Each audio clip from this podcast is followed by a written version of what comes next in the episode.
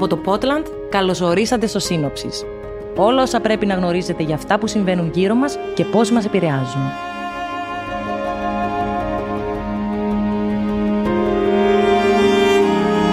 Σήμερα 5η, 28 Δεκεμβρίου, θα μιλήσουμε για τα σημαντικότερα γεγονότα του 2023.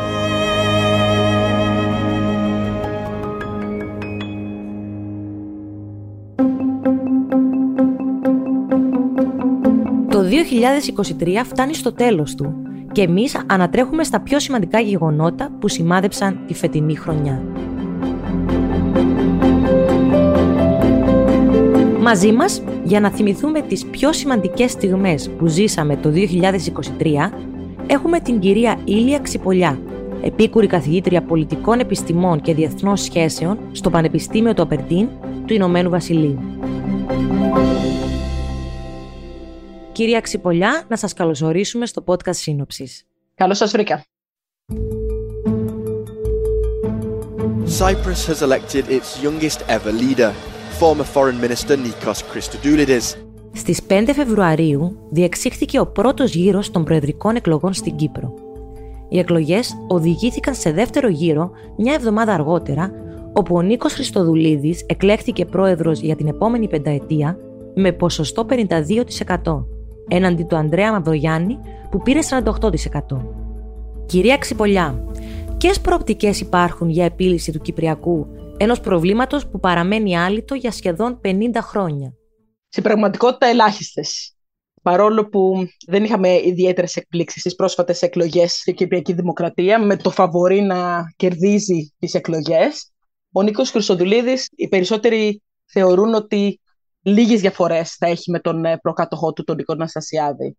Ουσιαστικά, παρόλο που και ο ίδιος, όπως και ο προκάτοχός του, θέτουν το ζήτημα ως ζήτημα εισβολής και κατοχής και τονίζουν τα εμπόδια που φέρνει η Τουρκία και συγκεκριμένα ο μαξιμαλισμός της και η διαλαξία της.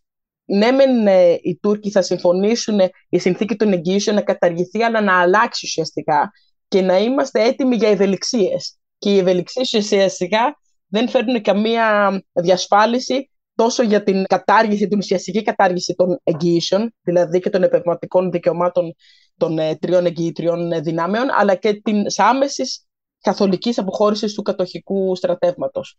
Επομένως, εάν δεν τεθεί αυτό το πλαίσιο και σήμερα θα το θέσουμε ως πλαίσιο, πλαίσιο Γκουτέρε, δεν υπάρχουν πολλές ελπίδες για επίλυση του ζητήματος. Devastating earthquake in Turkey and Syria. It struck before dawn and collapsed buildings while people were asleep. Στις 6 Φεβρουαρίου τα ξημερώματα, δύο ισχυροί σεισμοί, 7,8 και 7,5 ρίχτερ, έπληξαν περιοχές της νότιας Τουρκίας στα σύνορα με τη βόρεια Συρία. Σκοτώθηκαν περισσότεροι από 60.000 άνθρωποι και προκλήθηκαν πολύ μεγάλες υλικές ζημιές με ολόκληρες πόλεις να έχουν ισοπεδωθεί. Στην περιοχή για τις επόμενες τρεις εβδομάδες σημειώθηκαν 100.000 μετασυσμοί. Με ποιο τρόπο οι σεισμοί έχουν επηρεάσει την εσωτερική και εξωτερική πολιτική της Τουρκίας; Πέρα από την ανθρωπιστική καταστροφή, πολλοί θεώρησαν ότι είναι η αρχή του τέλους του καθεστώτος του Ερντογάν. Είδαμε φυσικά στους επόμενους μήνες ότι ελάχιστα επηρέασε την εκλογική μάχη αργότερα στον ίδιο χρόνο για τον Ερντογάν. Ουσιαστικά όμως ανέδειξε διάφορα στοιχεία που είναι πολύ ενδιαφέροντα. Ανέδειξε τη διαφθορά του καθεστώτος, για άλλη μία ακόμα φορά πώς το καθεστώς του ΑΚΕΠΕ και του Ερντογάν χρησιμοποιούν τις φυσικές καταστροφές για μικροπολιτικές σκοπιμότητες. Έδειξε και τις ανεπάρκειες του κρατικού μηχανισμού να αντιδράσει έγκαιρα. Για την εξωτερική πολιτική είναι πολύ ενδιαφέρον η στάση των ε, δυτικών δυνάμεων, συγκεκριμένα των Ηνωμένων Πολιτειών, αλλά και της Ευρώπης, που ήταν οι πρώτες που προσπάθησαν να δώσουν βοήθεια στην Τουρκία. Και φυσικά για την Ελλάδα, η Ελλάδα έστειλε άμεσα ομάδες διάσωσης και οδήγησε ακόμα και τον ε, τότε Υπουργό Εξωτερικών να υποσχεθεί την εξομάλυνση σχέσεων μεταξύ των δύο χωρών. At least 36 people have been killed in a head-on train collision in Greece. Στις 28 Φεβρουαρίου συνέβη το σιδηροδρομικό δυστύχημα στα Τέμπη κοντά στη Λάρισα, όταν μία επιβατική αμαξοστοιχεία συγκρούστηκε με μία εμπορική. 57 άνθρωποι κυρίως νέοι φοιτητές, σκοτώθηκαν και τουλάχιστον 85 τραυματίστηκαν. GPT-4 is incredibly advanced and sophisticated. It can take in and generate up to 25,000 words of text. Στις 14 Μαρτίου, η εταιρεία OpenAI έδωσε στους χρήστες το νέο και αναβαθμισμένο chatbot, το GPT-4. Η νέα έκδοση μπορεί να ανταποκριθεί σε εικόνες και μπορεί να διαβάσει και να επεξεργαστεί μέχρι και 25.000 λέξεις από το χρήστη. Μπορεί επίσης να δεχτεί link ιστοσελίδας και να επεξεργαστεί το περιεχόμενο αυτής της σελίδας. Πώς μπορεί η τεχνητή νοημοσύνη να συνεισφέρει στην επίλυση παγκόσμιων προκλήσεων; Όλοι μιλούν για την ε, τεχνητή νοημοσύνη και πόσο επαναστατική μπορεί να είναι σε πάρα πολλούς τομείς. Ωστόσο, να τονίσουμε ότι η τεχνητή νοημοσύνη από μόνη της δεν μπορεί να φέρει καμία επανάσταση. Το μόνο το οποίο ουσιαστικά είναι πάρα πολύ σημαντικό και σε σχέση με τις ευκαιρίες που μπορεί να προσφέρει ώστε να αντιμετωπίσουμε πολλές από τις προκλήσεις σήμερα, είναι να προσφέρει τα θεμέλια τα οποία μπορεί να χτιστούν και να αναπτυχθούν η επόμενη γενιά τεχνολογιών, οι οποίες θα αντιμετωπίσουν τις συγκεκριμένες προκλήσεις. Μπορεί να φέρει την επόμενη γενιά τεχνολογιών με χαμηλότερο κόστος και αυτό το χαμηλό κόστος να εκδημοκρατήσει ακόμα πιο εύκολα αυτή τη γενιά τεχνολογιών. Ωστόσο, να σημειώσουμε ότι χρειάζεται ένα αριθμιστικό πλαίσιο, γιατί ενώ υπάρχουν πολλές ευκαιρίες να είναι σωτήρια, αλλά από την άλλη θα μπορούσε να φέρει περισσότερα προβλήματα από ότι λύσεις. Well, this month, according to the United Nations, India surpassed China as the most populous country on the planet. Τον Απρίλιο, σύμφωνα με τον Οργανισμό Ηνωμένων Εθνών, η Ινδία έγινε η πολυπληθέστερη χώρα του κόσμου και έριξε την Κίνα στη δεύτερη θέση αριθμεί πλέον τους 1,43 δισεκατομμύρια κατοίκους. Η Ινδία είναι μία από τις μεγάλες πλέον δυνάμεις στον κόσμο, έχοντας την πέμπτη μεγαλύτερη οικονομία. Μπορεί να ανταγωνιστεί τις υπόλοιπες ισχυρές χώρες; Όπως ξέρουμε, ο πληθυσμός έχει σημασία για την ε, παγκόσμια ισχύ, αλλά δεν καθορίζει, είναι μόνο ένας από τους παράγοντες ο οποίος καθορίζει τις υπερδυνάμεις. Η Ινδία έχει τα τελευταία χρόνια όχι μόνο πληθυσμιακή ανάπτυξη, αλλά γοργούς ρυθμούς οικονομικής ανάπτυξης, αλλά ακόμα και μια εξωτερική πολιτική η οποία είναι ακόμα πιο ενεργή και βλέπουμε να προσπαθεί να μετουσιώσει αυτή την ε, οικονομική πληθυσμιακή δύναμη σε μεγαλύτερη πολιτική εξουσία. Βλέπουμε τα τελευταία χρόνια την Ινδία να διεκδικεί την μεταρρύθμιση, για παράδειγμα, του Συμβουλίου Ασφαλείας θέτει το ζήτημα να πάρει μια μόνιμη έδρα στο Συμβούλιο Ασφαλείας. Σήμερα η Ινδία είναι η πέμπτη μεγαλύτερη οικονομία του κόσμου, αλλά φυσικά η σημασία που έχει η στρατιωτική ισχύ για την παγκόσμια πολιτική, έχουμε δει ότι ακόμα το ίδιο με την Κίνα δεν έχει μετουσιώσει την οικονομική ισχύ σε στρατιωτική ισχύ. Αλλά βλέπουμε ότι υπάρχει και η δυνατότητα, αλλά και η διάθεση. Today, Finland became the 31st member of the Security Alliance. Στις 4 Απριλίου, η Φιλανδία έγινε επισήμως μέλος του ΝΑΤΟ ως το 31ο μέλος της συμμαχίας. Η εισβολή της Ρωσίας στην Ουκρανία άλλαξε την πολιτική της Φινλανδίας, η οποία φοβήθηκε ότι θα μπορούσε να δεχτεί και η ίδια επίθεση, αφού οι δύο χώρες έχουν κοινά σύνορα μήκους 1.300 χιλιόμετρων. Ποια είναι η σημασία της εξέλιξης αυτής για το ΝΑΤΟ; Νομίζω αν θα μπορούσα να απαντήσω την ερώτηση με μία λέξη, θα ήταν αρκτική. Θα ήταν η σημασία της αρκτικής. Πέρα από τα γνωστά ότι το ΝΑΤΟ καλωσόρισε τη Φιλανδία και έτσι διπλασίασε τα σύνορά του με τη Ρωσία, αλλά ουσιαστικά αυτό που διαφαίνεται ότι σπουδαία σημασία είναι η νέα γεωπολιτική σημασία που δίνει το ΝΑΤΟ και η Ρωσία για την περιοχή της Αρκτικής. Επομένως, θα δούμε ότι σε σχέση με τις οκτώ αρκτικές χώρες, Έχουμε από τη Ρωσία από τη μία που ουσιαστικά έχει τη μερίδα του λέοντος όταν πρόκειται για την ε, περιοχή της Αρκτικής, αλλά μετά το ΝΑΤΟ θα έχει όλες τις υπόλοιπες 7 χώρες. 6 σήμερα και 7 με την ε, Σουηδία. Και νομίζω ότι είναι σπουδαία σημασία να παρακολουθήσουμε τι γίνεται σε σχέση και όλες με τις ευκαιρίες που προσφέρει η κλιματική αλλαγή για εκείνη την περιοχή. Για τους νέους θαλάσσιους δρόμους που θα ανοίξουν, τους νέους ε, πόρους τους νέους υδραγονάθρακες που υπολογίζονται ότι θα αλλάξουν τελείως τις ισορροπίες σε αυτόν τον τομέα που δεν έχουν χαρτογραφηθεί πλήρως τα αποθέματα που έχει η Αρκτική. God save the King!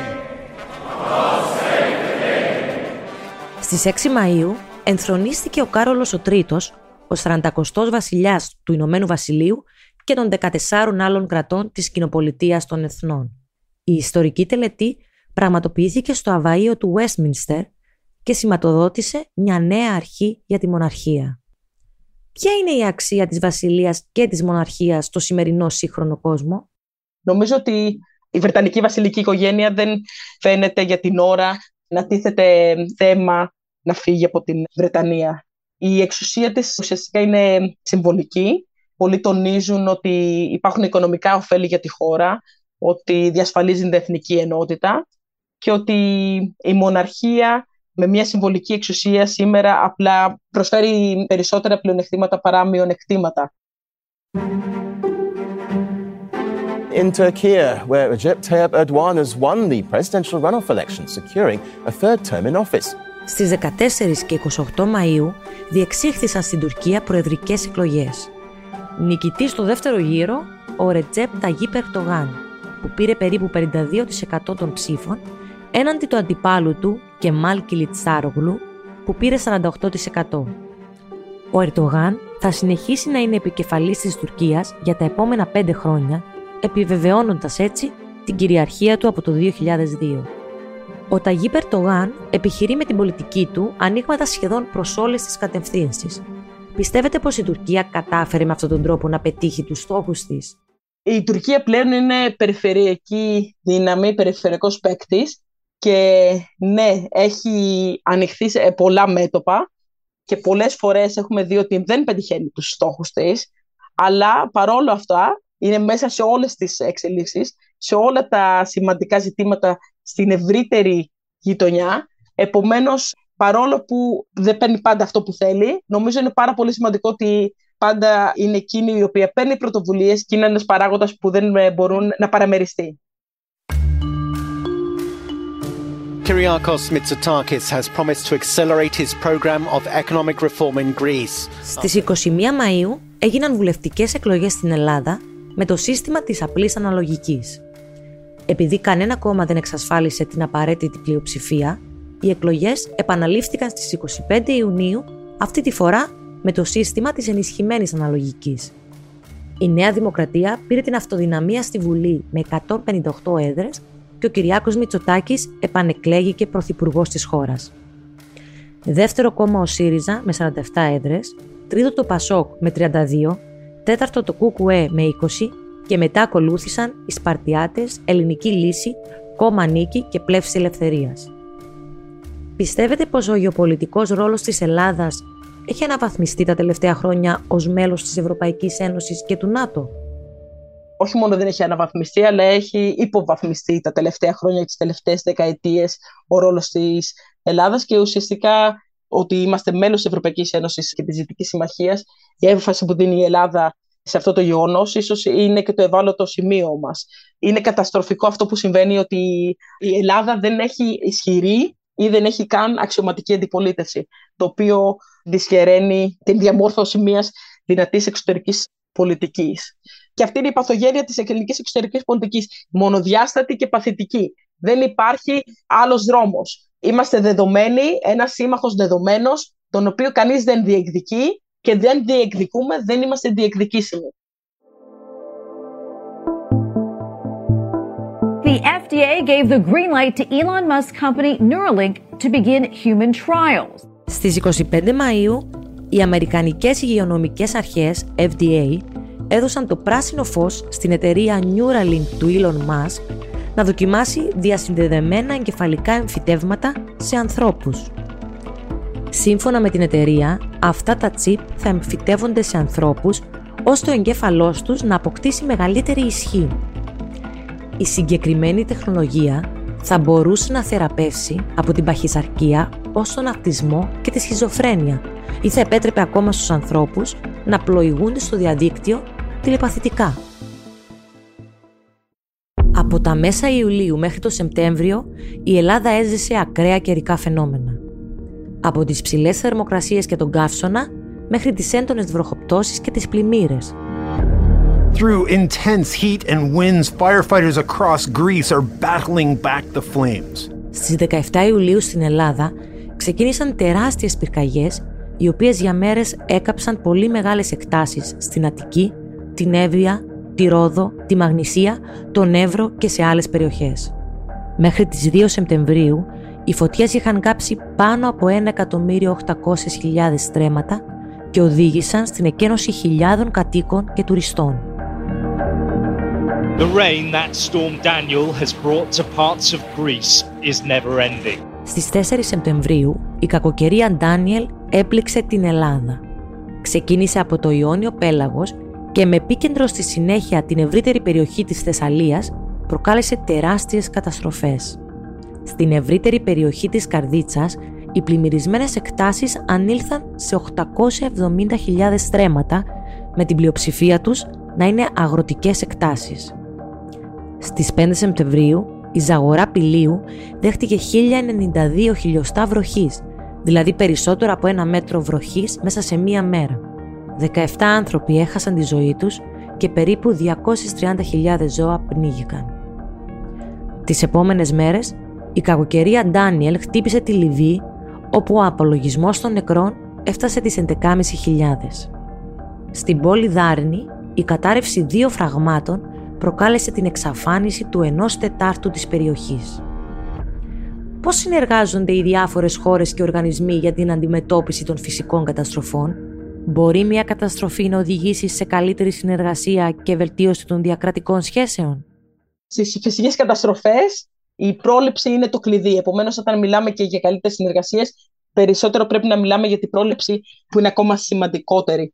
Ο ΙΕ και άλλοι διεθνείς οργανισμοί και περιφερειακοί οργανισμοί έχουν θέσει το ζήτημα των πυρκαγιών ως ζήτημα το οποίο θα είναι ακόμα σημαντικότερα τα επόμενα χρόνια και με την κλιματική αλλαγή ουσιαστικά να αναζωπυρώνει αυτά τα ζητήματα.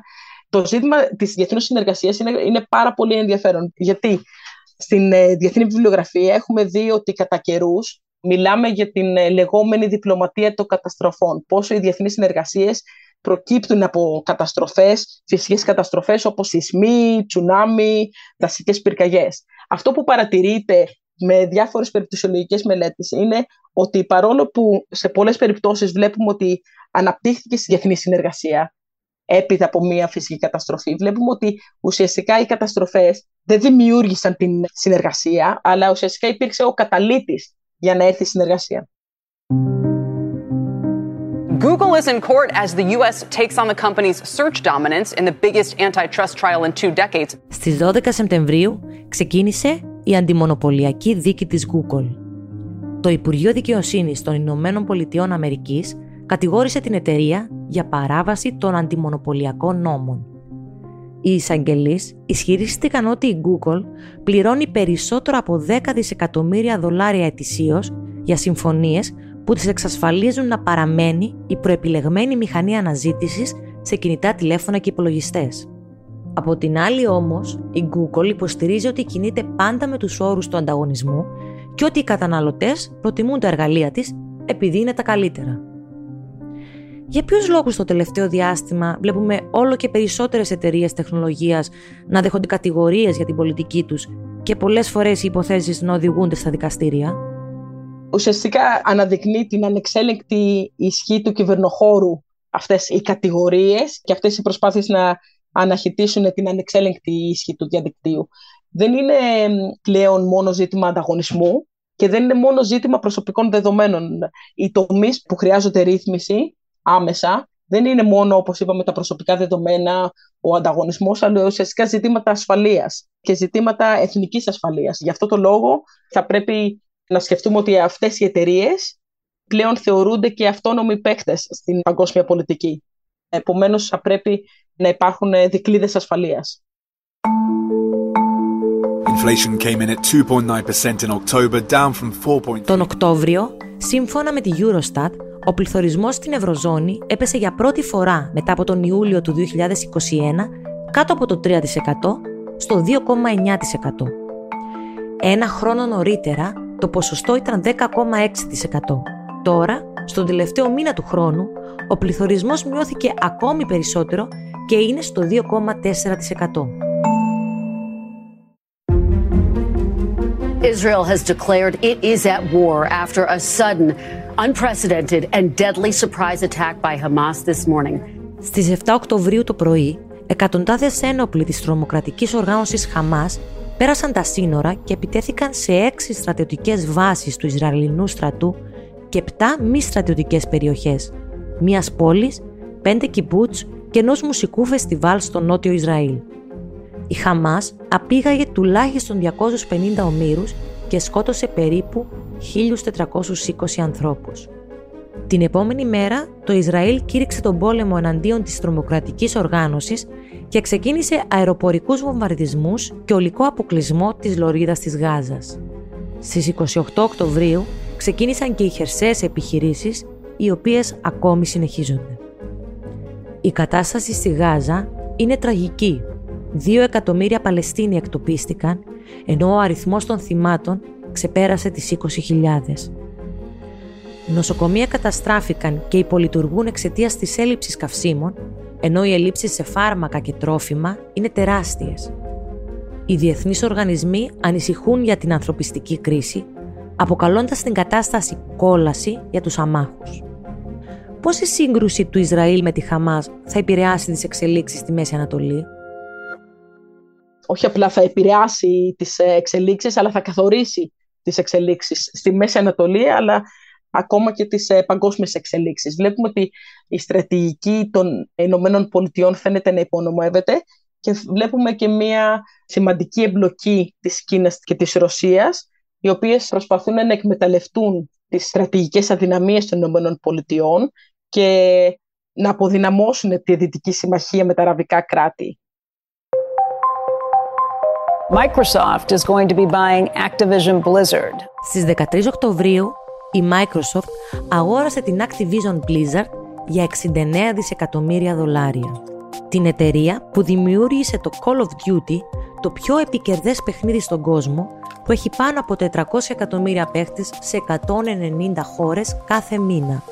Είναι η μεγαλύτερη εξαγορά στην ιστορία των βιντεοπαιχνιδιών και με μία κίνηση επέκτηνε την προσφορά του Xbox για να περιλαμβάνει τα πάντα, από το Call of Duty έως το World of Warcraft. COP28, where world leaders are gathered in Dubai to discuss climate change. Από τις 30 Νοεμβρίου έως τις 12 Δεκεμβρίου, παγκόσμιοι ηγέτες, επιστήμονες και ακτιβιστές συμμετείχαν στην 28η διάσκεψη των Ηνωμένων Εθνών στο Ντουπάι για την αντιμετώπιση της κλιματικής αλλαγής. Οι συμμετέχοντες στην COP28 ενέκριναν ομόφωνα τη μετάβαση προς την εγκατάλειψη των ορυκτών καυσίμων μέχρι το 2050.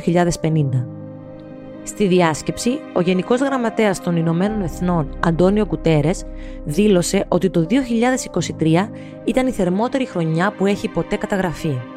Ο φετινός Οκτώβριος ήταν κατά 0,4 βαθμούς Κελσίου θερμότερος από το προηγούμενο ρεκόρ για τον Οκτώβριο του 2019.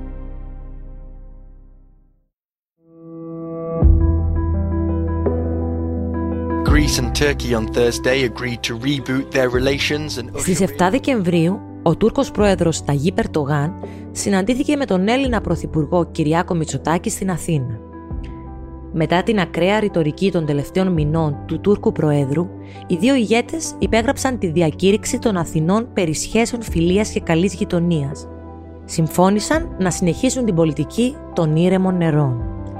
Πιστεύετε ότι μπορούν Ελλάδα και Τουρκία να οδηγηθούν σε οριστική λύση των διαφορών τους; Όχι, όχι φυσικά, γιατί οι σχέσεις δεν βελτιώθηκαν απλά με μία επίσκεψη που απλά έχουμε θέσει τον ε, πύχη τόσο χαμηλά. Το μόνο σημαντικό ήταν ότι ο Τούρκος πρόεδρος δεν έκανε κάποια προκλητική δήλωση κατά την επίσκεψή του, όμως πουθενά δεν προκύπτει ότι έκανε ούτε μισό βηματάκι πίσω από τις μονομερείς επεκτατικές διεκδικήσεις. Ουσιαστικά απλά είναι ένα διάλειμμα που το πήραμε με αποκλειστική πρωτοβουλία της Τουρκίας. Μία ύφεση στις εντάσεις, η οποία η Τουρκία είναι η ίδια που τις προκαλεί τις εντάσεις. The European Union has agreed on legislation to govern the use of artificial intelligence. Στις 9 Δεκεμβρίου, η Ευρωπαϊκή Ένωση συμφώνησε σε μια παγκοσμίου επίπεδου νομοθεσία για να αριθμίσει κανονιστικά τη χρήση της τεχνητής νοημοσύνης. Η διαδικασία, είχε ξεκινήσει στο τέλος της περασμένης χρονιάς με την εμφάνιση του ChatGPT. Η τεχνολογία αυτή αποκάλυψε τις τεράστιες δυνατότητες της τεχνητής νοημοσύνης, αλλά και ορισμένους κινδύνους. Οι κανόνες της συμφωνίας επιβάλλονται σε όλους για να διασφαλιστεί η ποιότητα των δεδομένων που χρησιμοποιούνται για τη λειτουργία των αλγορίθμων και για να ελεγχθεί πως δεν παραβιάζουν την νομοθεσία περί των δικαιωμάτων του δημιουργού. Πόσο σημαντικό είναι να υπάρχει νομοθετικό πλαίσιο που να ρυθμίζει τη χρήση της τεχνητής νοημοσύνης; Για τη τεχνητή νοημοσύνη φαίνεται ότι υπάρχει συμφωνία και πολύ καλή θέληση ότι χρειάζεται ρύθμιση. Ωστόσο, υπάρχει διαφωνία με το τι πρέπει να ρυθμιστεί, πώς, αλλά και πιο σημαντικά από ποιον.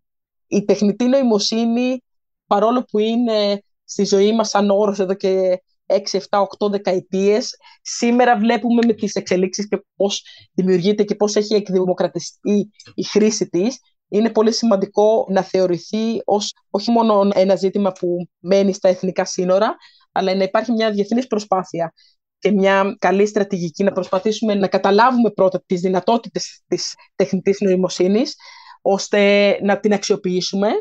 Οι κανονισμοί και οι ρυθμίσεις να μην ε, προσπαθήσουν ε, να ανακόψουν τις δυνατότητες που θα μπορούσε να μας προσφέρει η τεχνητή νοημοσύνη, αλλά να εξισορροπήσει και τις ευκαιρίες με τους κινδύνους αυτών των τεχνολογιών.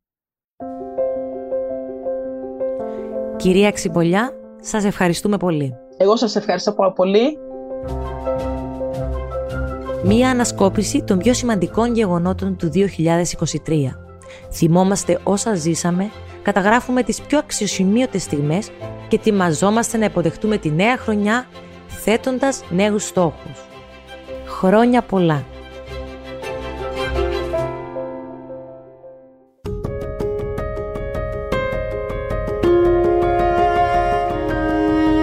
Ευχαριστούμε που ακούσατε το σύνοψη. Θερμές ευχαριστίες στην κυρία Ξυπολιά.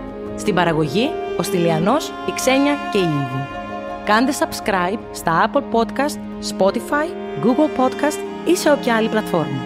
Επισκεφτείτε τη σελίδα μας thepotland.com και βρείτε μας ως σύνοψης podcast στο Facebook, Instagram και LinkedIn.